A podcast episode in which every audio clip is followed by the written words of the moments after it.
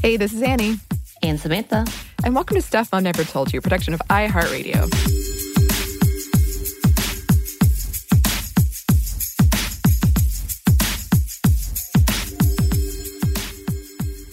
And today we are so happy to be joined by my good friend and great supporter. Thank you so yes. much for being with us, Marissa. Before we get started, listeners, we did want to add in a quick trigger warning for this episode because we are going to be talking about COVID 19 and what is happening inside hospitals and emergency rooms. And we're not going to get too graphic in anything, but totally understand if that is triggering right now. So, can you um, introduce yourself to the listeners? So, hi, I'm Marissa. I am an ER nurse, I'm a travel nurse. I have been a nurse for eight and a half years. I have traveled to seven different states, and I am currently working in an ER in Connecticut. Yes. And Marissa and I, we have been friends since seventh grade. Yep. Yep. Yep. Uh, we met over a Harry Potter folder that I was very impressed with. And so I came up and I was like, we're going to be friends. True story. My entire sixth grade year, I hadn't actually like talked to anybody. I had just moved to the county in sixth grade and seventh grade was a pivotal year. If you talk to our Fab Five of friends, everybody has a story of Annie being our common link. and usually Harry Potter was somehow involved. oh, yeah, absolutely. Absolutely. so, the reason we wanted to bring you on here is because you are a nurse, and right now, with our our quarantine and this whole COVID-19 thing, we thought it would be cool to have a conversation with you about the types of things that uh, you are seeing. But maybe before we get into that, um, can you talk about when did you know that you wanted to be a nurse? Annie, I might actually have you like help me remember what this class was called back in middle school. But there was um, like a career class, mm-hmm. career opportunities, or something like that. And I remember like looking through this like occupational handbook and projections you know, for the next 20 years and just like flipping through this book and like looking at nursing and healthcare. And I kind of had always been drawn to like medical healthcare profession. And then I knew at actually 13 years old, I wanted to be a travel nurse. And so that was always the goal. It took me a long time to feel confident enough in my skills to travel. I started off, I did one year in med surg and then I transferred to the ER. And then I had been in the ER for an additional like four years before I started traveling. So I had five years under my belt before I started traveling for the last four years. But I always wanted to know. I've always been like a nurturer. I am the oldest of three children, and I'm also the oldest of like all of the cousins on my mother's side. So I've kind of always fallen into that nurturing caregiver role. It comes very natural to me to be a nurse. Oh, that's awesome. Yeah. Um, and I, hearing your stories, I, I hear that nurturing side a lot, but I also hear this very strong, like, take charge. This is what needs to be done. And kind, kind of seeing that aspect of it as well. Oh, yeah definitely have some of it has come like the more you're put into that role for sure with nursing to just like you got to step up and get the job done. But yeah, I you know, in the ER you definitely have to be able to be calm in amidst of chaos and that calmness also has come natural to me. The reason why I like the ER, though, specifically within nursing, is there is a big team work approach within the ER. You've got like all the services that are collaborating together. You've got the relationship between the nurses and the doctors is very collaborative. You've got RT, you've got radiology, everybody's there. So I've always really liked ER and the teamwork that happens there. And you kind of have to be able to be a good communicator in those roles. Yeah, I'm sure. So you you and I have been we're doing our virtual hangouts, our virtual happy hours.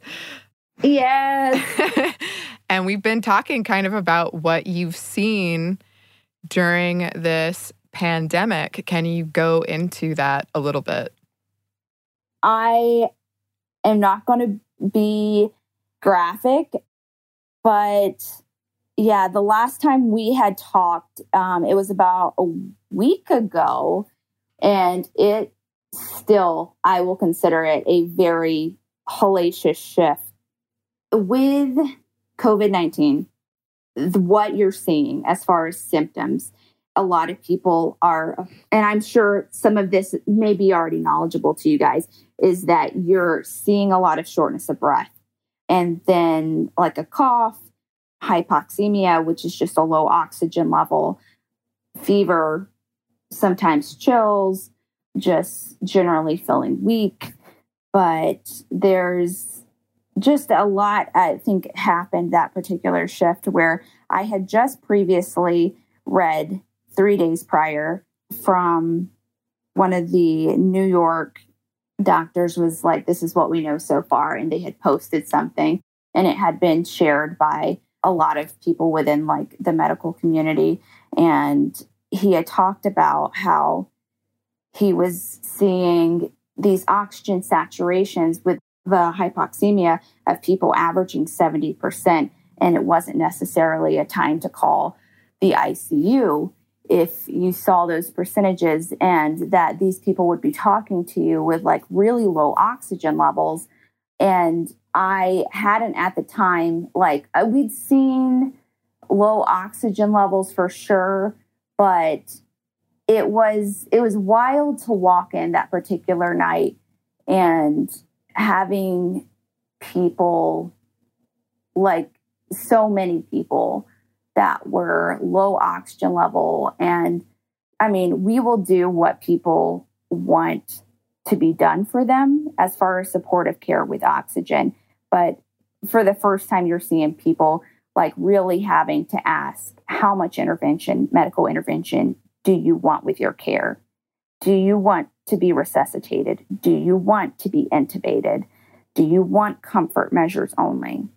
And that was one of those nights that there was a big shift as far as from going to from somewhat of an ER mode to almost a hospice mode, which I do have some experience in as well. I think one of the questions that we were seeing is like, what from your perspective do you see that is happening that might be different from the media sharing or that might be under exaggerated, over exaggerated? Can you kind of talk about that as a personal eyewitnessing in the ER? Is it overwhelmed because people are paranoid? Like what? Or is it underwhelmed that people aren't getting what they need?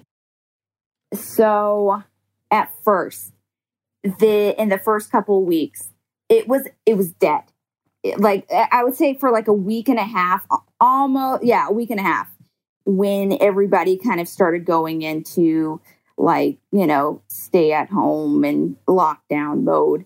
It was completely dead, other than truly emergencies. People were scared to come in, as they should be, because when you come into the ER, you could be possibly exposed because every ER in the country has COVID 19 patients that they're seeing, they're admitting, definitely.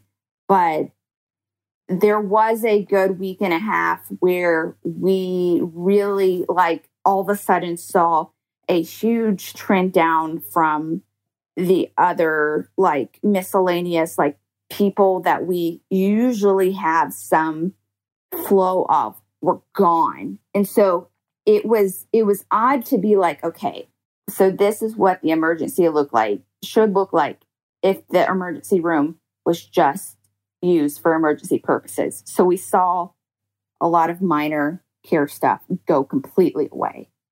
So that was different. It did pick up.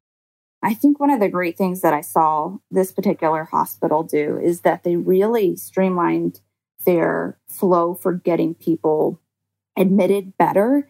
And they started making room and really thinking outside the box on how the ER wouldn't get congested. So I don't know if that made things easier, but as far as just like what I've seen so far, we did have a period of time where like there was nothing.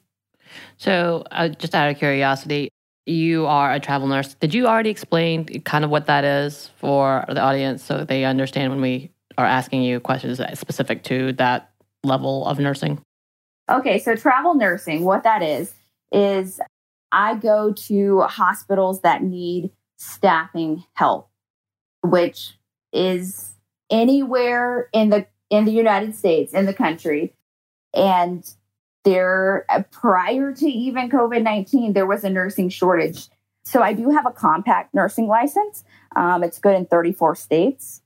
Um, then you can also apply if you have a nursing license, like which my home state where I, you know, originally am graduated from like a Georgia nursing school. Then you can say, I, you know, I took my nursing license in the state of Georgia.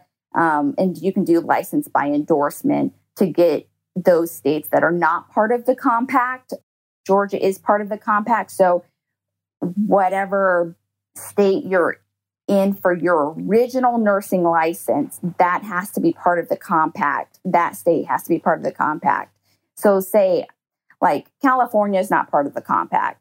Um, so, any nurse that was originally got their nursing license in California, they would have to individually like apply. Okay. Gotcha. To get a nursing license in a different state. Right. And you've been to several states. Yeah. So I have been to seven different states. Um, I've worked in the state of Georgia. Then from Georgia, I went to Massachusetts. From Massachusetts, California to LA. And then I did Alaska, Colorado, did several more in California, then came back to Maine and then Connecticut. So seven. And so I was wondering, with the fact that you are a travel nurse, has there been an influx of nurses being pulled out of different states to other states to help in this emergency situation? Or is it that every state is in an emergency situation? So where you are is where you are? Every state's in an emergency situation right now. Every nurse also can make that decision if they want to choose to hop to a different state contract.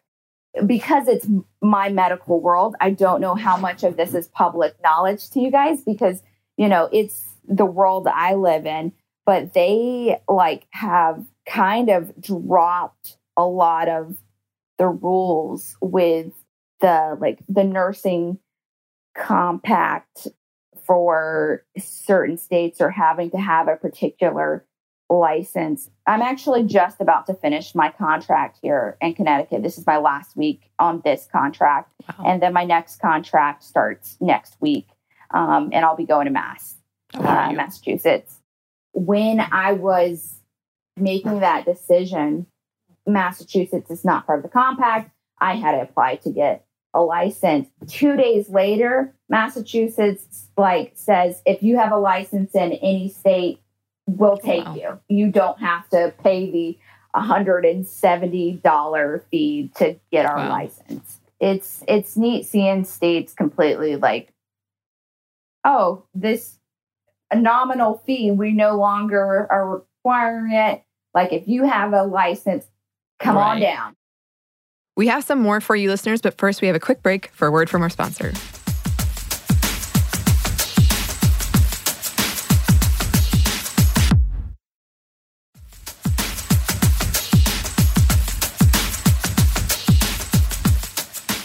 Thank you, sponsor. So, can you tell us, as a person who is in the hospital, in the front lines, as you are called, and, and being held a hero, which is really problematic in my mind, in, in describing these things as a war speak, because when you do that, not only are you saying these people are willing to sacrifice themselves, which is not necessarily the case. Willing to help yeah. people is one thing, but saying that you're on the front line in a war that could kill you is a whole different world and a whole different yeah. conversation, especially not being compensated as such. either, or being almost not recognized as such. And what are your I guess your feelings. How are you feeling with the fact that you are on the front line? You are in an area that is highly contagious and likely that you are being exposed to people who are infected with COVID. I love how you how, how you phrase that question because the whole thought around you're a hero, I feel like does almost pressure you to have that feeling of that nurses and doctors should be martyrs, but we're not in any way.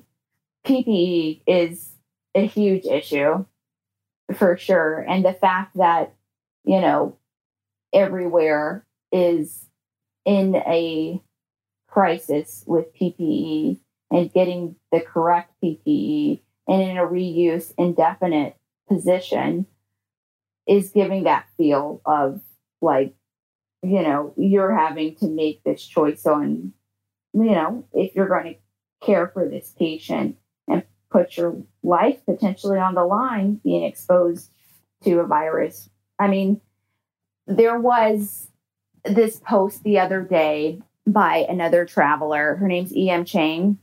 She, I think, phrased it probably the best in this post, and it really spoke to me. I'm going to paraphrase it because I don't remember it exactly, but she started it off with personal protective gear. Would you send a firefighter into a fire without personal protective gear? Would you send a police officer into a shooting without personal protective gear, then why would you expect healthcare workers to go in to our own shooting and deal with a pandemic without personal protective gear? Which I don't know if PPE was something that you guys knew the acronym for a month ago. No, I, I absolutely didn't. Yeah. Like that's become such I a knew trend. what it was, but yeah, Right. I didn't know. And then you did you used the phrase uh, reuse. Oh, right now there is PPE, but it's a reuse situation. You you're given a little brown bag, a paper brown bag that you are kind of reusing indefinitely um, N95s and surgical masks. And you know, if it gets absolutely soiled, saturated, and the integrity is to the point that it needs to be thrown away, that is your decision individually on if you want to throw it away. No guarantee on if you will get a replacement. Wow. So that's frightening, frightening stuff. And uh, one thing I did want to ask you is uh, how are you taking care of yourself during all of this? Oh my gosh, I'm listening to you guys. I'm such a podcast lover. Yeah, no. You guys are doing some great things. I'm watching all the stuff you guys are doing. The doing the like little dancing. I haven't listened to the yoga one. I you guys are speaking my love language. I don't know whose idea it was to pitch the um the music, the playlist, but I loved when you guys had posted oh, let's do like a calm playlist. Let's do like a get up and dance playlist. Um, I I loved that. I absolutely loved that.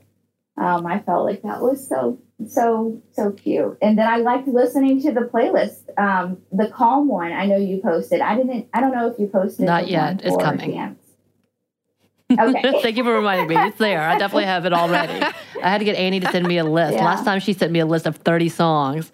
and I was like, okay. Samantha's like, only send five. And I'm like, well, here's 30. I was like, son of a Annie. Uh, there's there's a lot happening though, like on social media that is innovative that I have loved. The other day, I said this to Annie. There's this guy that he does um, emo's not dead, and he did a Quarantino yes. DJ. And I got in there on accident and he called out my name. I was like, oh my God. Of course he did. Of course he did. Uh, but with that, Marissa, what would you say is something that you wish us as the people who do not know what's going on really we we can get little reports here and there we get little snippets of truths about what is really happening in the hospitals what is happening in care and medical fields what is some things that you wish we knew and more people would know and more people would consider I, I really think that social distancing is really doing a world of good for us. I mean, as far as I, I think we are flattening the curve. Uh, I mean, the only thing that I would say is, as far as like the hospital wise goes, really truly be using the ER when your symptoms are unmanageable at home. If you're sick, you need to quarantine. You need to not go out in public. You need to treat yourself as you're sick and consider yourself positive. Mm.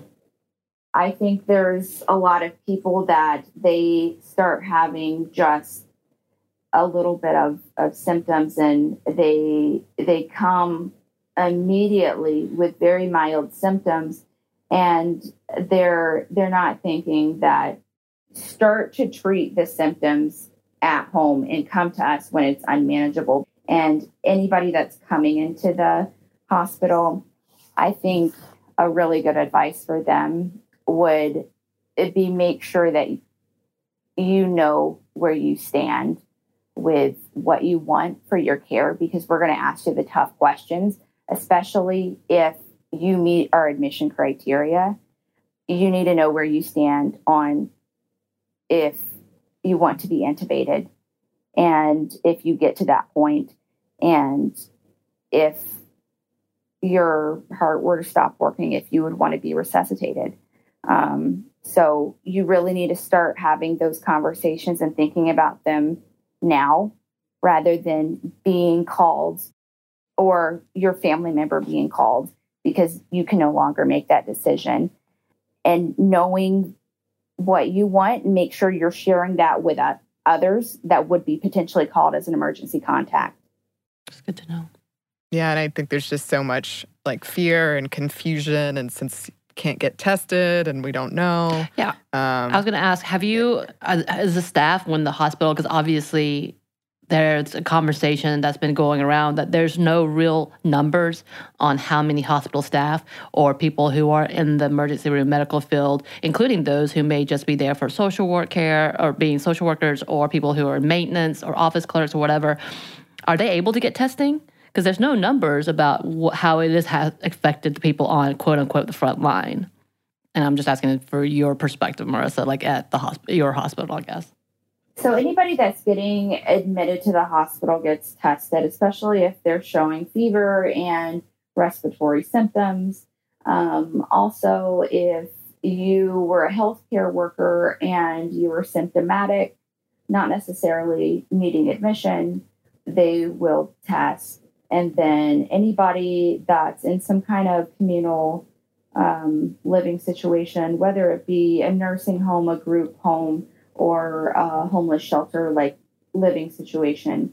Um, these are people that are healthcare workers and those that are living in a communal living like situation could potentially expose several others. Um, so it is being allowed. There is a delay in testing right now for us. It's um, about 72 hours for the test to come back. I know I was talking to one of my nurse practitioner friends yesterday who is working in Georgia, and she was saying it was more like five to seven days in Georgia from what she knew. Hmm. Which by then you may be done with the virus right. symptoms. Which is what's been happening a lot. People thought they had yeah. it. They yeah, found out later they did have happening. it. yeah, I, d- I do know a doctor um, and a nurse that I was talking to the other night that they had gone through the virus. I don't think either of them actually went and got a test, though. They just they had all the symptoms. They had the fever. They had the shortness of breath. They just quarantined and dealt with at home. I know the doc was telling me he had a little pulse oximeter and he's checking what his oxygen level is versus like, you know, where your mind goes in right. anxiety. Right. You know? Mm-hmm. Oh, absolutely. Yeah.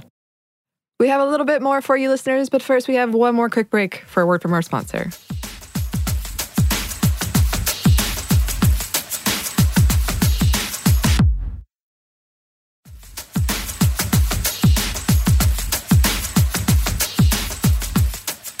And we're back. Thank you, sponsor. But if you, like, as a, a, nurse, say you were exposed, then what happens? Do they just tell you to go home or do you keep working? Okay. Um, they do temperature checks when we're coming into the hospital.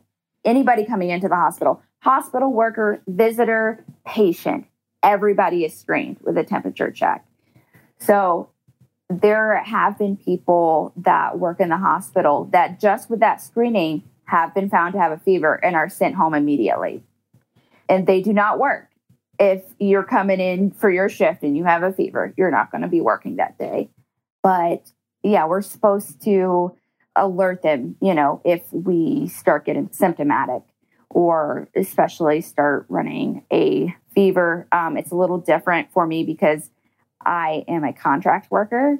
Um, so not only do I have to like notify the hospital, but then I also have to notify my agency. Mm-hmm. My agency is the one that pays me, and they have an agreement that they will be paying anybody that has to quarantine for two weeks. So I have that reassurance.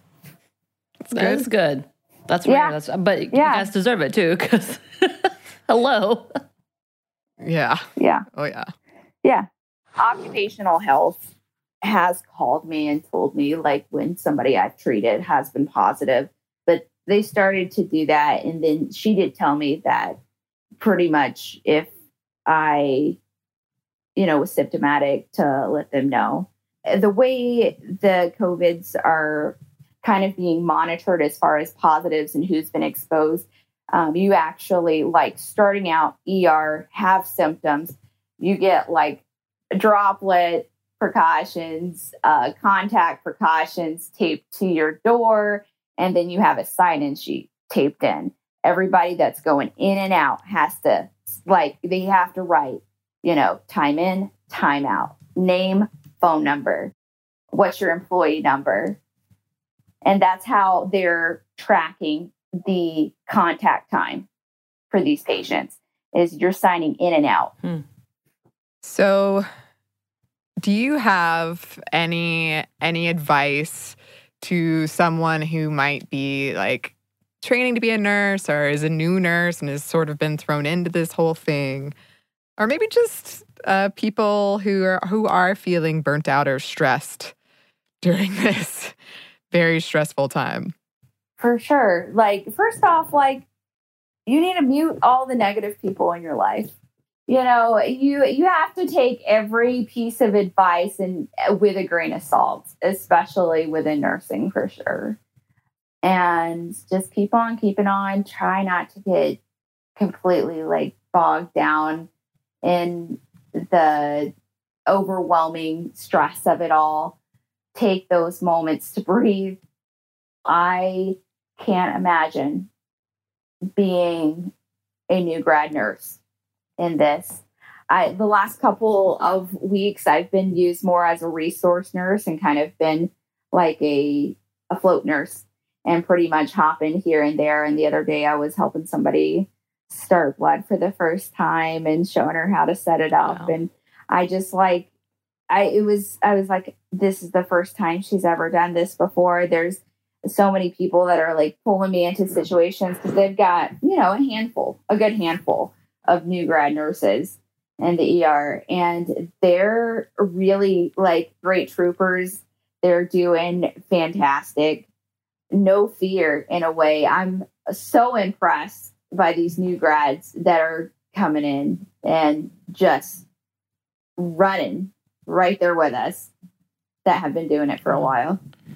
You know, as you were saying that, I didn't even think about the fact that yes, you're bringing in new people, more people to help, but you're taking away the experienced people to train these people. so it's not necessarily as helpful as you think because the people who could be out there who have that experience already doing it is having to be pulled aside to attend and make sure things are being correctly done or completed. So that's a whole different level of is this as helpful as you think it is? That was never actually crossed my mind as much as, oh, they're inexperienced. How are they going to do this? yeah. Yeah. Well, and you know, the the real concern right now is like ICU being so overwhelmed. And I don't know if you've heard about this, but they are talking about potentially doing like team nursing where they need more ICU nurses and like quickly training people that are med surg telemetry nurses and having like an ICU nurse, potentially team nurse, and oversee med surg nurses. They haven't started it you know, here it's just a potential like thinking process and triaging process on how can we have more nurses in the ICU for these vented patients. Mm. Yeah, um, just I just want to say because when we were talking about uh, Annie and I were talking about some of the experiences uh, you've been having. Thank you so much for coming on and talking about it and for what you're doing as well. I hate that you're not being given the proper equipment to do the job efficiently, as well as honestly, the correct information is being sent out. So y'all are not harassed inappropriately and or um, being disrespected in any way.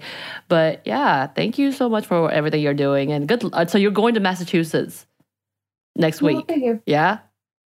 Yeah, Massachusetts is my next contract. Yeah, next week. And oh, I will have to say a shout out to anybody that is actually housing a travel nurse right oh, now. Wow. We really appreciate you because that is actually a, a scary thing for somebody potentially housing a travel nurse and knowing that they are probably going to be exposed, um, whether and if you're allowing them into your home it's something that, you know, I thank God found a woman in Mass that would rent a room to me. And we've talked about our procedure on how we're going to handle things um, as far as keeping things clean. And I will be changing my scrubs before I come into her home. And she's going to be wearing a mask while I am there. If I'm up, um, we've got a whole procedure that we've worked out. But anybody that's housing like a travel nurse right now, thank you so much for housing us. We really do appreciate right. it so wow. much because shelter is the basis for our Maslow's hierarchy of needs. it is true. yes, yes. Um, yeah, all the respects um, to you and what you're doing. And, um, to everybody in the healthcare field and everybody making this world like potentially exposing themselves so that we can continue to live. So, yeah, really thank you. Uh, you guys are like my friends while I'm away from home, when I'm on a travel assignment, just to hear a friendly voice. I I feel like you know i i'm home in a way and i'm right there with you. And even even even though me and annie have our history samantha you have the most soulful soothing voice and i look forward so much to hearing your perspective. Oh, thank you. As a social worker i'm like i know what she's seen. Er we deal with a lot of social issues. Right. and i really love to hear your perspective on everything because it adds such oh, a depth. Thank you. That makes me feel good. Everything that I was gonna say, to but we're friends too. Yeah. We've definitely hung out. We're we're definitely we're definitely oh, there. Yeah. yeah. Oh yeah. Oh yeah. This feels like a big warm hug from from afar. a self-distancing virtual hug. Hugs. Yeah. All right. Well, thank you so much um, for joining us, Marissa. And I'm sure we'll be checking in and uh, making sure you're okay. Um, and yeah, if, if any listeners would like to email us, you can. Uh, our email is stuffmediamomstuff at iheartmedia.com. You can find us on Instagram at Stuff Mom Never Told You or on Twitter at Mom Stuff Podcast. Thanks as always to our super producer, Andrew Howard. Thanks, Andrew. And thanks to you for listening. Stuff Mom Never Told You is a production of iHeartRadio. For more podcasts from iHeartRadio, visit the iHeartRadio app, Apple Podcasts, or wherever you listen to your favorite shows.